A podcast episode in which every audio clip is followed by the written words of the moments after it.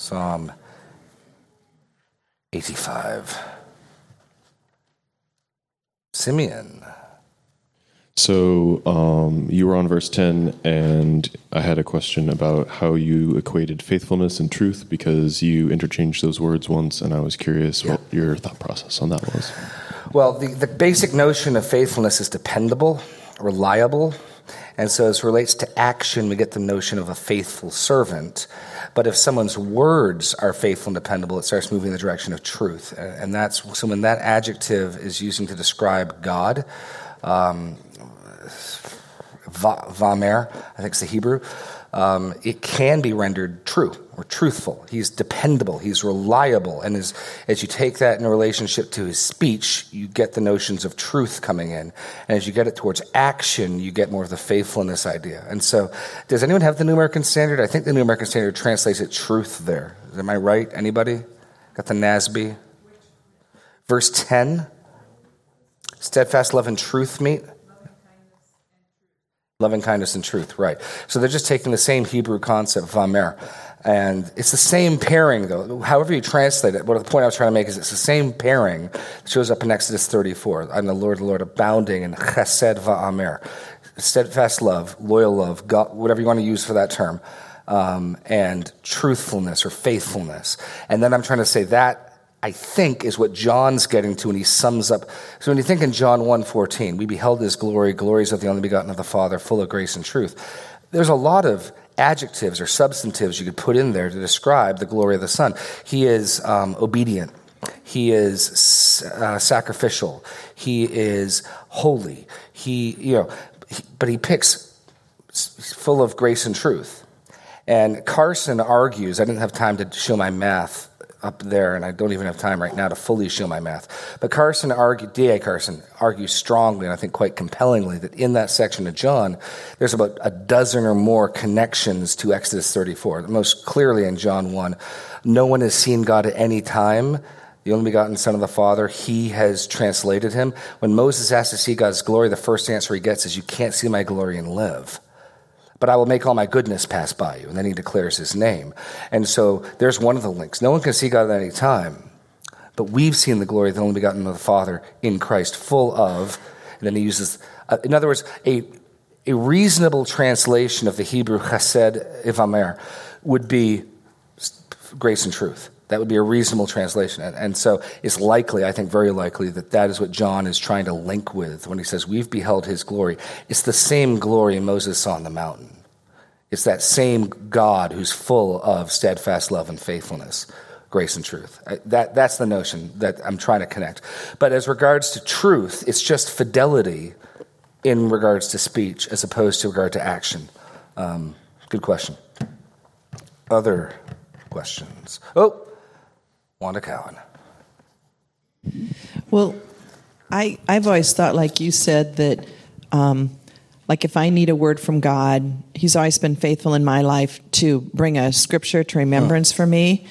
And I've heard other pastors say, like um, MacArthur, that you, you know, that's where you hear God's voice. Right. But we have family that's in the mission field, and they say they audibly hear God tell them things, and I, I don't like it that I doubt them on that. So I just wondered if you could kind of address that. Well, what I would say, you may not like my answer on this one. Um, we don't want to put God in a box. God can, and He has spoken to. He spoke to Abraham, right? God has not said He won't do that. So if God has said He won't do something, we say He won't do that. So God could do that. That does not appear in everything we get from Scripture. That is not His normal means of communicating. Um, if God chooses to speak to you, I'm sure He can do it in a way that is compelling and that you will have no doubt. What I get, the instructions I get to follow, are not to look for that, not to wait for that, not to seek that, but rather to read the word He's given. So I wouldn't call someone a liar. There'd be all sorts of implications like, okay, are we going to get the next book of the Bible then? The revelation of God to Tom Jones or whatever you want to, whoever it is. Um, because if God's speaking, I don't ever see God speaking in, in varying degrees of authority, whether it's God audibly speaking, whether it's God sending a prophet, whether it's God writing his word. At every step, and I'd go to great lengths to argue, he's never sort of authoritative. So if God is audibly speaking to someone, I don't know why we're not writing the 67th book of the Bible. I mean, so that'd be one of the questions I want to ask them. Like, are, are you claiming that level? Are you, are you that confident? Now, if they are, I guess we can talk to them. But most people I know who want to make those claims that they hear God talking will back down at that step and say, no, no, I'm not claiming this is scripture. I'm just, okay, then what is it? And, and I think you're going to be really hard pressed arguing or demonstrating in the Bible that God's got a sort of authoritative word. I, I, I see like heaven and earth passing away his word enduring level of authority, or it's vapor. Um, or maybe I do think the Holy Spirit moves in our hearts. We get convicted of sin by, by ex, sometimes because we don't want to be charismatic. We get so nervous about feelings that I think we can we can do injustice there. Certainly, the Holy Spirit convicts of guilt and sin through feelings. He, he does through his word as well, but I don't think anyone's going to argue that a feeling of unease, a feeling of guilt, can be the Spirit working on a heart to convict a sin. So I, I, don't want to limit the Spirit's movement and work. But if someone's saying, I'm hearing words from God, I don't see how it could be anything less than this authoritative. And then my next point would be if God's giving those words, please share them with us. It's, it's in response to direct questions like, where are we to serve? Now they're in Samoa or something like that. Okay. Because he put that, he, that's what he said. Okay.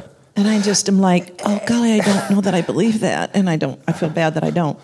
Right, and and that's where what people mean in asking them questions comes out because if you want to know where to serve and you and your wife come to agreement like just both of us on our hearts has been this country and we really mm-hmm. see in that perhaps the hand of god at work i'd be comfortable with all that language and if you summarize that by god told us to go to somalia now what do you mean? And if what you meant is, well, we prayed about it, and both of us, that was just burning on our hearts. Both of us had a, we, we were burdened for it, and we see in that the hand of God. Like, in one sense, as the elders meet and, and we come to one mind, I see God working and, and speaking and leading through speaking, revealing his will through that.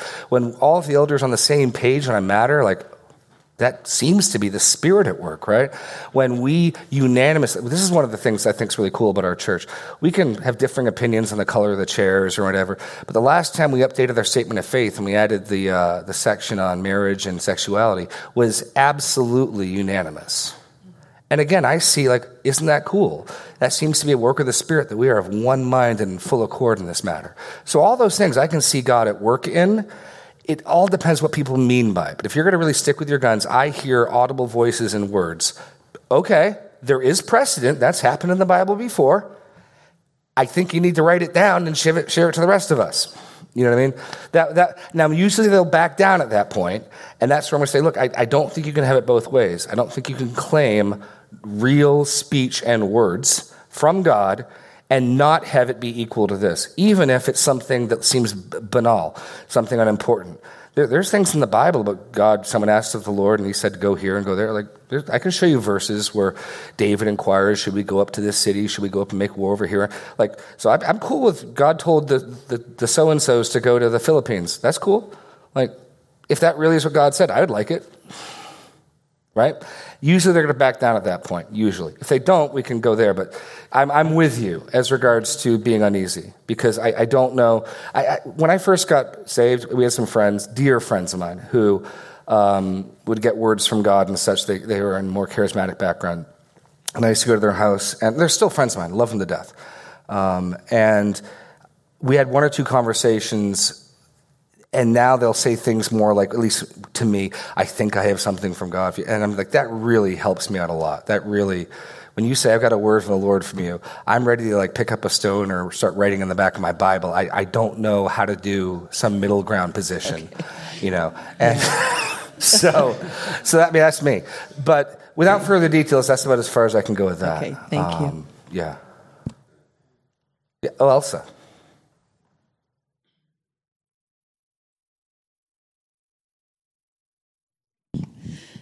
I think we must also be careful not to make certain things the standard. If you um, listen to a lot of Muslims from the Middle East who grew up there, never had a Bible, Bible not available, nothing. Right. And Christ came to them in a vision.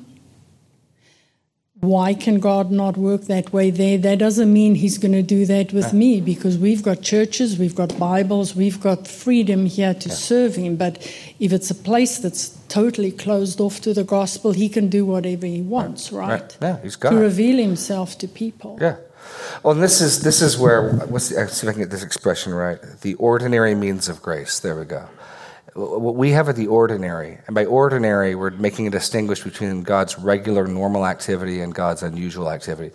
The ordinary means of grace are His Word, prayer, gathering His people, hearing His Word read and explained. Can God send visions and dreams? Sure, He can. He's God. He's, he's not a tame lion, to use Lewis's phrase. Should we go seeking that? No. What He's shown us we should do is be reading, rereading, speaking His Word to each other, dwelling on His Word, acting upon His Word, and let God do as He sees fit. The, the, the problem can be this is old. I mean, this, the, the newest parts of this book are 2,000 years old. And fresh words get really exciting. And if I could just have something directed, but everything we see programmatically, everything we see in pattern is to focus on this. And if God wants to do something, He certainly can. Um, and I'm, I'm not going to try to limit what He can do. Now, if He does, at that point, I think we need to test all things. And I've yet to see anything credibly, remotely begin to hold up. But certainly he can. We hear stories, like you said, about Muslims, and some of them sound credible. And who knows? Perhaps that's God, what God's up to. It doesn't change what we ought to be. And this, this is where my concern comes in with missions organizations. You'll see missionaries, they, they'll think God's doing this, or maybe he is. Now let's just start praying for God to send these dreams. No, he gave us our marching orders. And if he wants to do something different alongside of that, that's his prerogative. We just need to be faithful and obedient. The, the danger is to see God doing something different. Okay, let's stop doing what He told us to do and join Him in the dreams thing. And missions becomes praying that Muslims have dreams. No, missions is them going and being sent and speaking the words and how they believe unless they hear and how they hear unless one is. That's missions. And if God wants to send dreams, that's His prerogative and awesome. We, we just need to be found faithful doing what He told us to do. Um, so, no, that's a good point. That's a good point. Next, anybody else?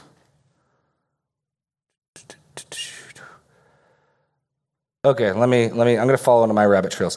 Can we go to Ezekiel 36? Ezekiel 36.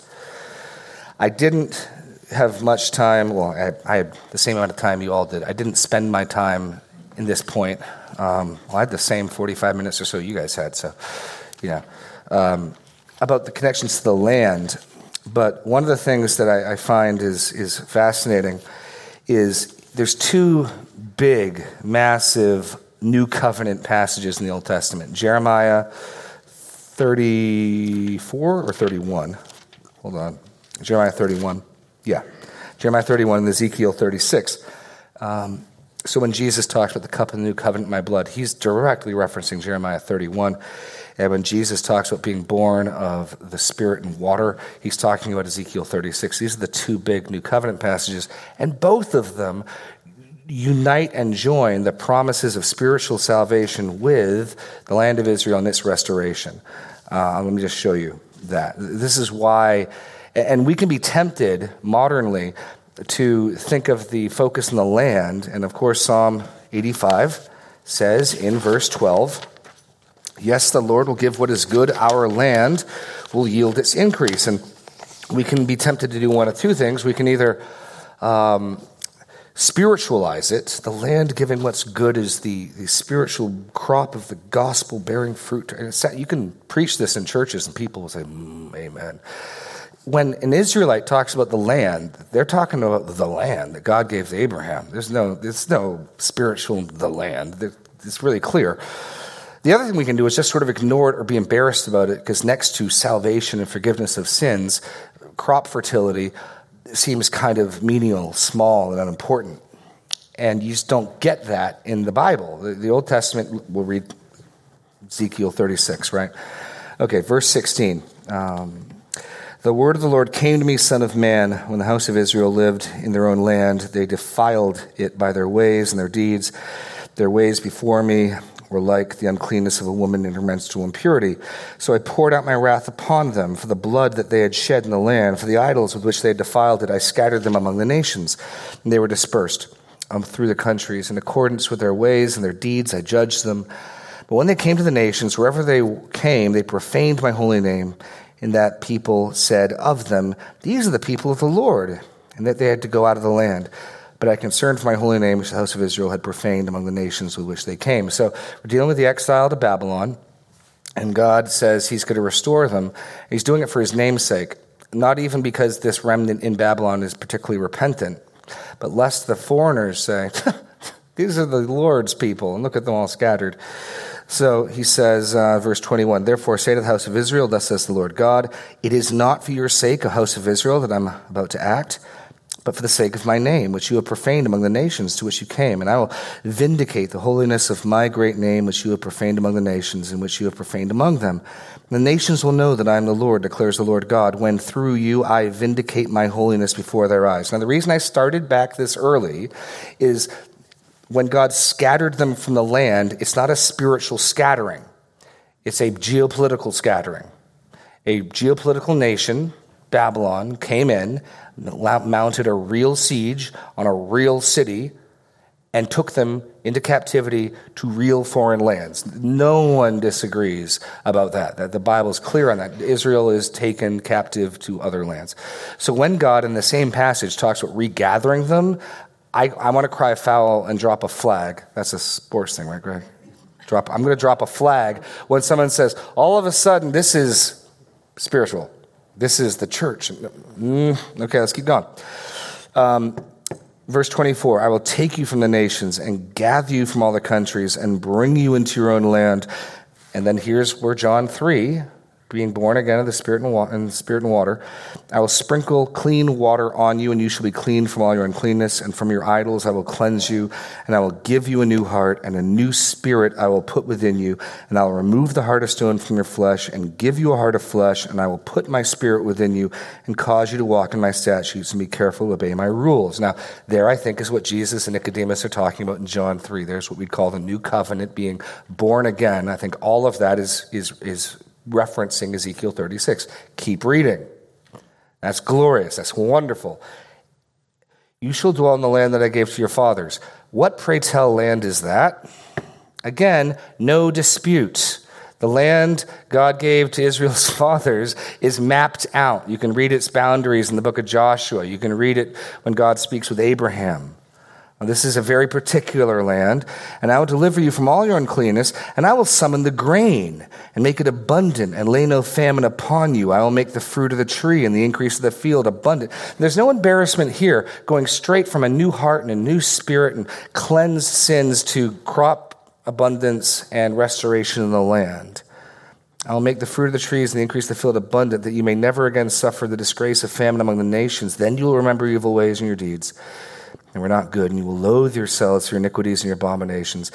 Is it not for this? It is not for your sake that I will act, declares the Lord God. Let that be known to you. Be ashamed and confounded for your ways, O house of Israel. Thus says the Lord God: On the day that I cleanse you from all your iniquities, I will cause the cities to be inhabited, and the waste place to be rebuilt, and the land that was desolate shall be tilled, instead of being the desolation that it was in the sight of all who passed by. And they will say, This land that was desolate has become like the Garden of Eden.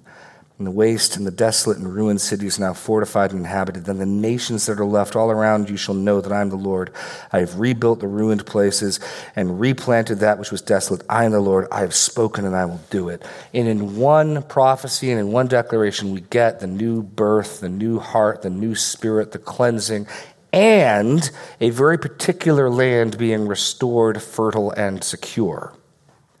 And I just want to cry foul if you want to grab hold of the first part and either downplay and ignore or spiritualize the second part.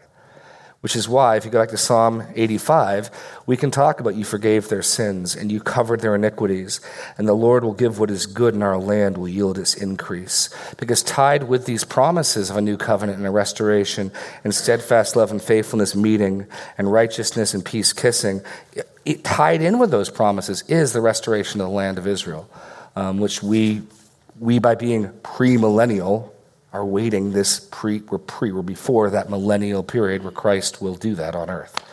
Um, anyway, didn't didn't go into that fully in the message. Questions on that or thoughts on that? Because yes, all the way in the back, Alex Palmquist, Pequity. So if that's yes, thank you. I'm going to um, hear back. I'm going to hear back from Mike on that one. Let's go. Um, if that's true and that's which I, I would agree. You know, it's good. It's the people of Israel. Yes. Does the new covenant then, in its context, just refer to the people of Israel in terms of this, the new heart and the new spirit being put within them? In the first instance, yes. Okay. So we get a very clear shift in Jesus' ministries, in Matthew most explicitly. But we saw it in Luke. Your house is left desolate. Um, and Jesus says, I, I, need to go to the. Remember the Syrophoenician woman who was coming and it's not good for the dogs to eat the children's food? She says, Yes, but even the dogs get the scraps, and he, he heals her. Jesus clearly has a priority for Israel. He's going to Israel first, and Paul shares that same priority um, salvation to the Jew first and also to the Greek. So, this, this message, this offer comes to Israel first. There's no debate about that. I mean, that's explicitly clear in multiple texts. Um, Jesus does not travel all over the Middle East like Paul does. Um, he does have some notable ministry in Gentile territory in the Diaco, in the uh, sorry, no, the Dec- Decapolis, he crosses the Gal- Sea of Galilee and he goes over and the, the, the uh, demon possessed man in the, tombs. And he does go to the Samaritan village in John 4. But the, the overwhelming majority of Jesus' ministry is in and to the people of Israel. And then when Jesus weeps over Jerusalem, when their rejection of him is, is resolute and set, and he announces that, he says in Matthew, let me go, let's go to Matthew 26, I want to say. Um, um, nope. Nope. Matthew, back a little further. Um, the kingdom of God will go to a nation bearing its fruit. Um, what is it? Sorry, where? 23 37. 23 30, Matthew 23 37? No, 23? 23. Oh, I'm in the 22. You are quite, there you go. Exactly. Thank you. So this is Matthew 23. This is late in Jesus' ministry. Um, oh, Jerusalem, this is parallel. We saw this in Luke, we went through Luke, when Jesus weeps over Jerusalem. Um, o Jerusalem, oh, Jerusalem, the city that kills the prophets and stones those who are sent to it, how often I would gather your children together as a hen gathers her brood under her wings, and you were not willing. See, your house is, house is left to you desolate, for I tell you, you will not see me again until you say, Blessed is he who comes in the name of the Lord. Now, I'm looking even for more explicitly saying, uh, the kingdom of God will go to a nation bearing its fruit. Let me just look up bearing fruit in the Gospels. It'll be probably the fastest. That's exactly what we're talking about. He's even more explicit in Matthew. Um, fruit, Matthew. Let's just do fruit in Matthew. There cannot be a ton of those. Okay. Um, um, hold on. Awkward silence, awkward silence. Um, hold on. Didn't pop up quickly.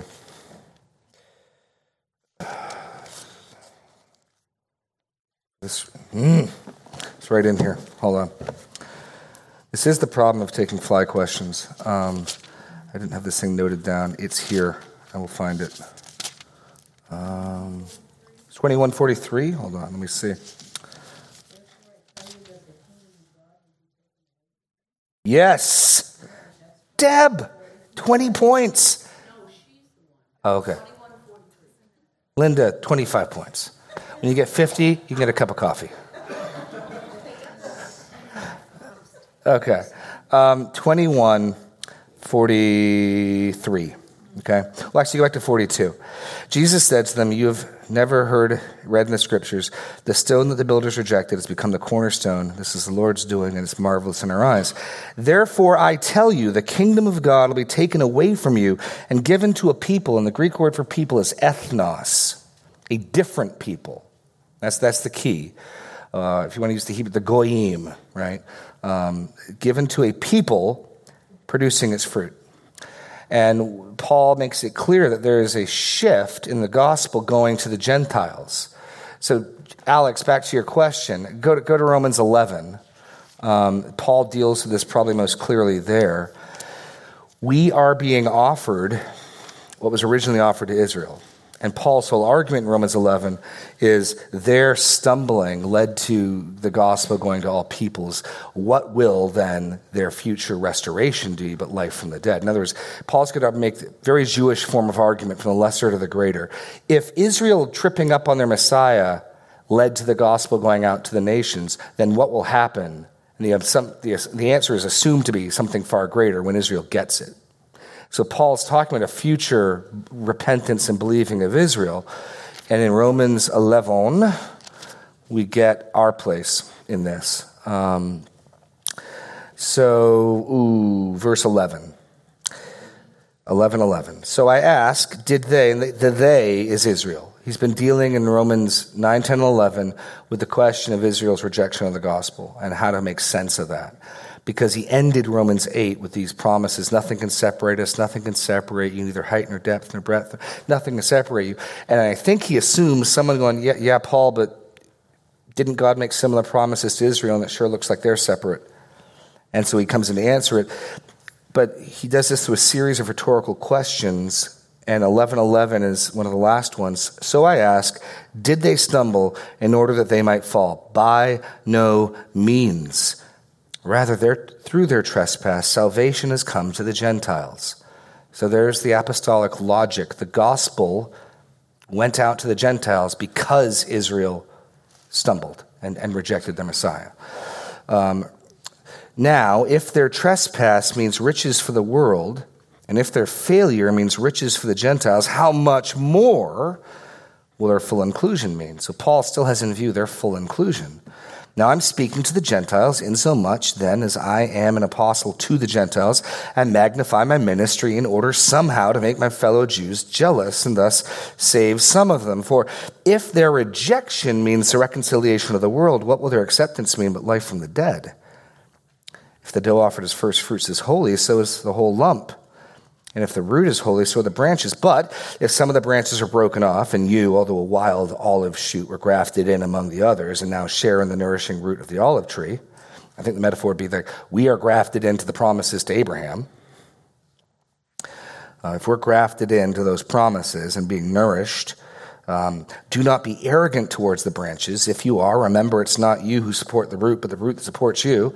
You are being saved by Jewish promises and a Jewish Messiah you're being saved by, the, by, the, by Jewish scriptures and promises to Israel. Those promises are what are saving you. You're, you're sharing in their salvation. Um, don't become arrogant. Verse 19, then you will say, Branches were broken off so that I might be grafted in. Look how important I am. That's true. They were broken off because of their unbelief, but you stand fast through your faith. So do not become proud, but fear. For if God did not spare the natural branches, neither will he spare you. You could look at this and say, I must be very important if God wrapped me in and kicked out Israel. Or you could draw the other conclusion man, God does not take his people playing around very well. And he, he kicked them off and he cut them off for a time. Um, verse 22 notice the kindness and severity of God, severity towards those who are fallen, but God's kindness to you provided you continue in his kindness. Otherwise, you too will be cut off. And even they, if they do not continue in their unbelief, will be grafted in, for God has power to graft them in again. For if they were cut off from what is by nature a wild olive tree and grafted contrary to nature into a cultivated olive tree, how much more? Just like he says in verse 11, verse 12, will these, the natural branches, be grafted back in? Lest you be wise in your own sight, I want to, I do not want you to be unaware of this mystery, brothers. A partial hardening, or temporary hardening, has come upon Israel until the fullness of the Gentiles has come in. And in this way, all Israel will be saved. As it is written, the deliverer will come from Zion, and he will banish ungodliness from Jacob, and this will be my covenant with them when I take away their sins. As regards the gospel, they are enemies for your sake, but as regards election, they are beloved for the sake of the forefathers. So, on the one hand, the Jews are running around like, like Paul before he became an apostle, trying to kill Christians. On the one hand, they're enemies of the gospel. On the other hand, they're beloved because of the fathers. For just as you were at that time disobedient to God, but now have become have received mercy because of their disobedience, so they too have now become disobedient in order that by the mercy shown to you they also may now receive mercy. For God has consigned all to disobedience that he may have mercy on all. Oh, the depth of the riches and the wisdom and the knowledge of God, and the unsearchable are his judgments and how inscrutable his ways. Let's take a detour then to Zechariah. Go two books before Matthew. Um, if you Zechariah is Malachi is right before Matthew. Malachi is four chapters. And it's tiny. Zechariah is 14 chapters. It's, if you just go to Matthew and turn a couple pages to the left, you'll be in Zechariah. Go to 12. We can see this happen. Um, now, Zechariah is written, it's one of the books that has got a very, very precise time stamp for when it is written. And uh, chapter 1 tells us it's after the return from Babylon. Um, so we have scripture written after the return from Babylon, specifically um, Haggai, Zechariah, Ezra, and Nehemiah. Um, and so we got at least four books of the Bible devoted to the time after the return. And from that vantage point, Zechariah speaks of a future day of trouble for Israel. And he begins his oracle of chapter 12, the oracle of the word of the Lord concerning Israel.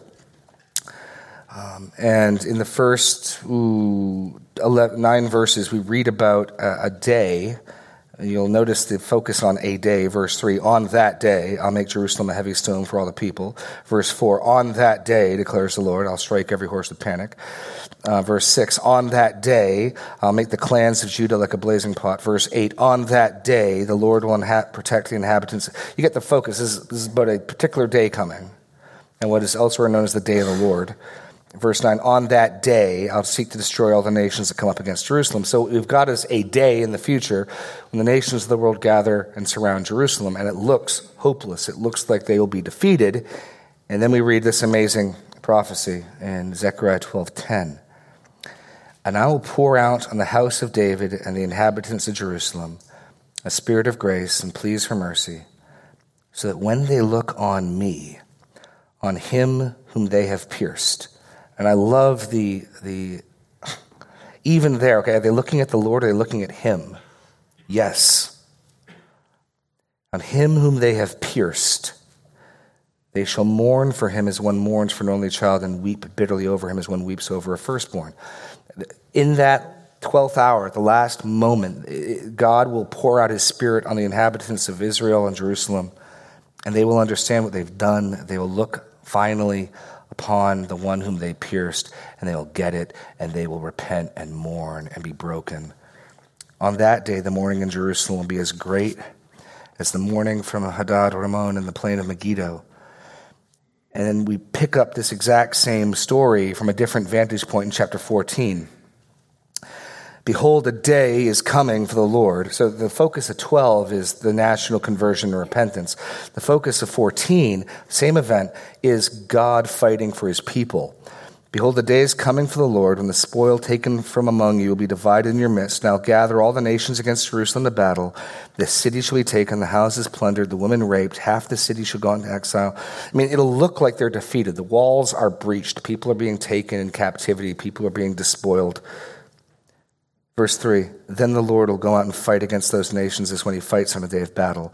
On that day, his feet shall stand on the Mount of Olives that lies before Jerusalem to the east. By the way, little note where did Jesus take off from when he ascended into heaven? And what do the angels say?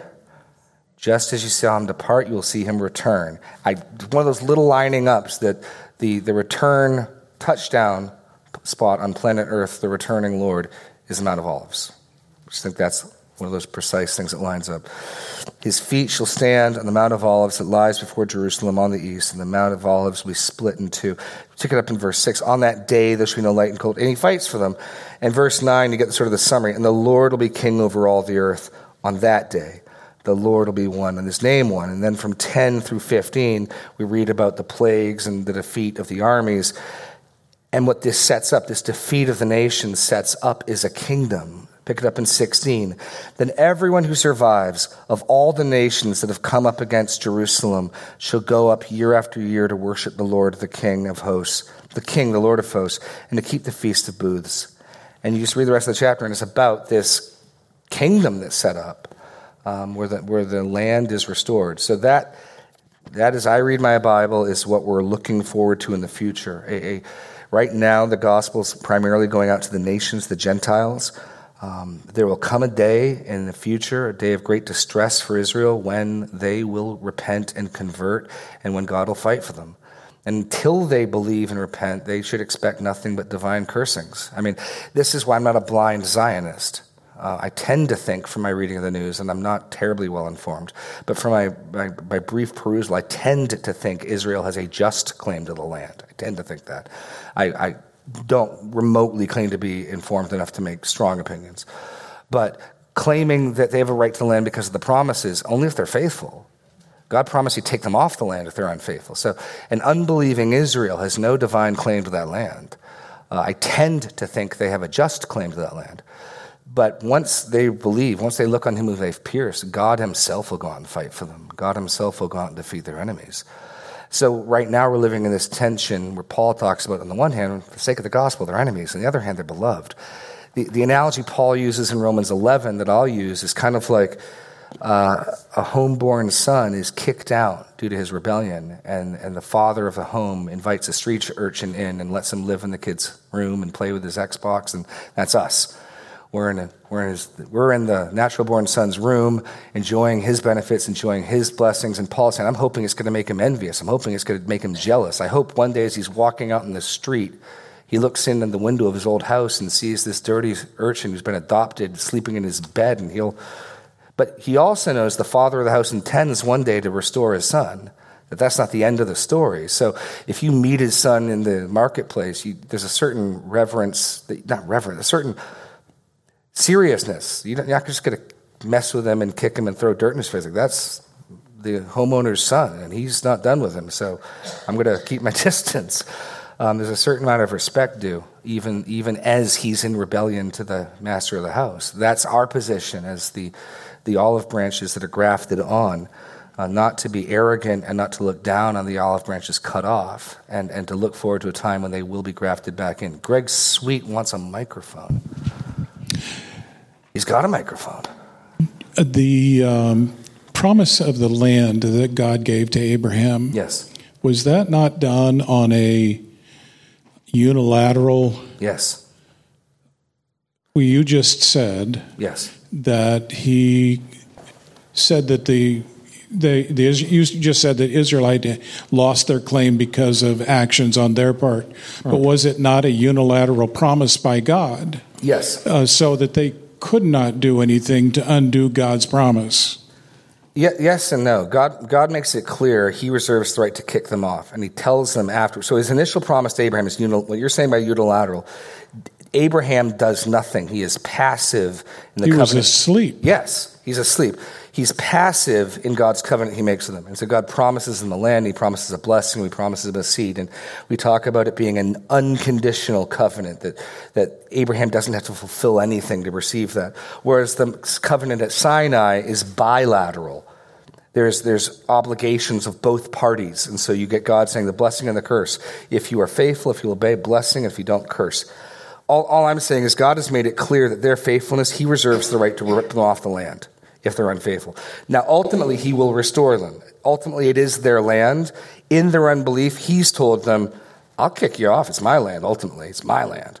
And So because he said those things while they remain unbelieving, we know it ultimately will be they will receive their inheritance. Right now he's kicked them out of the house. Is all I'm, is what I'm saying. So right now I would not under every situation blindly back Israel regardless. I can conceive of a scenario where Israel is unjust, where Israel is in the wrong. Most of my readings of the news don't read that way, but I'm not blindly saying back Israel whatever they do.